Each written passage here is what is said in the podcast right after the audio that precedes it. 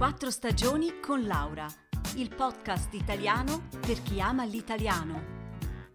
Trascrizioni su www.podcastquattrostagioni.ch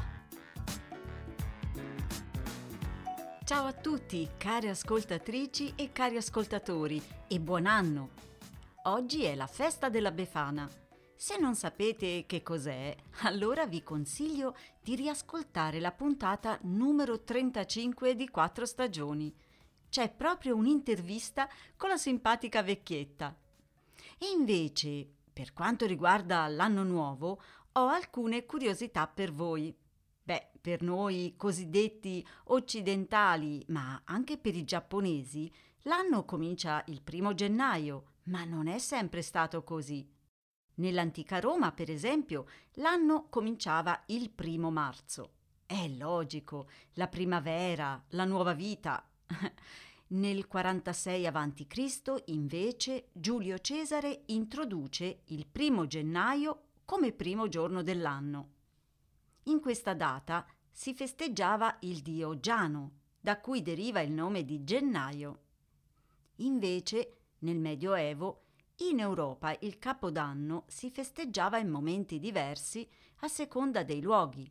In Inghilterra e Irlanda, come anche a Firenze e a Pisa, era il 25 marzo. A Venezia il primo marzo. Invece in Sardegna, Puglia e Calabria si festeggiava il primo settembre e così via. Ma pensate che bello! Bastava andare in un'altra città e dai con le feste! Tutto l'anno praticamente. No, scherzi a parte, meglio una festa sola, che stress. E a me piace molto il detto anno nuovo, vita nuova. Eh sì, con l'anno nuovo ci sono tante cose che vorremmo cambiare, vero? Ma è meglio cominciare dalle piccole cose. Io vi do qualche consiglio, poi vedete voi quali vi piacciono, d'accordo? Allora, 1. Alzati 15 minuti prima del solito. Ce la fai? È un modo per avere un po' più di tempo per te stesso e quindi cominciare in modo più sereno la giornata. 2. Fai ogni giorno almeno 30 minuti di passeggiata o corsa se sei un tipo sportivo, nella natura, in solitudine. In questo modo sarai a contatto con l'energia degli alberi, del sole, della pioggia e se hai un cane, allora anche meglio. Andare in giro con Oscar è il mio sport preferito. 3. Prendi 5 minuti al giorno per dire grazie. Grazie per quello che sei, per gli amici che hai, per tutte le cose belle della tua vita. Non è difficile e ha degli effetti fantastici. 4. Cerca di completare tre attività importanti prima delle 11 del mattino. Perché? In questo modo ti sentirai soddisfatto e sarai più produttivo. Eh, non devono essere attività grandissime, ma devono essere importanti per te. 5. Fai tre pasti sani. L'alimentazione, infatti, è fondamentale. Basta cibo spazzatura. Prenditi del tempo per preparare delle ricette naturali e semplici. Vedrai i risultati. 6. Tieni un diario. Descrivi la tua giornata in cinque frasi, meglio se in italiano.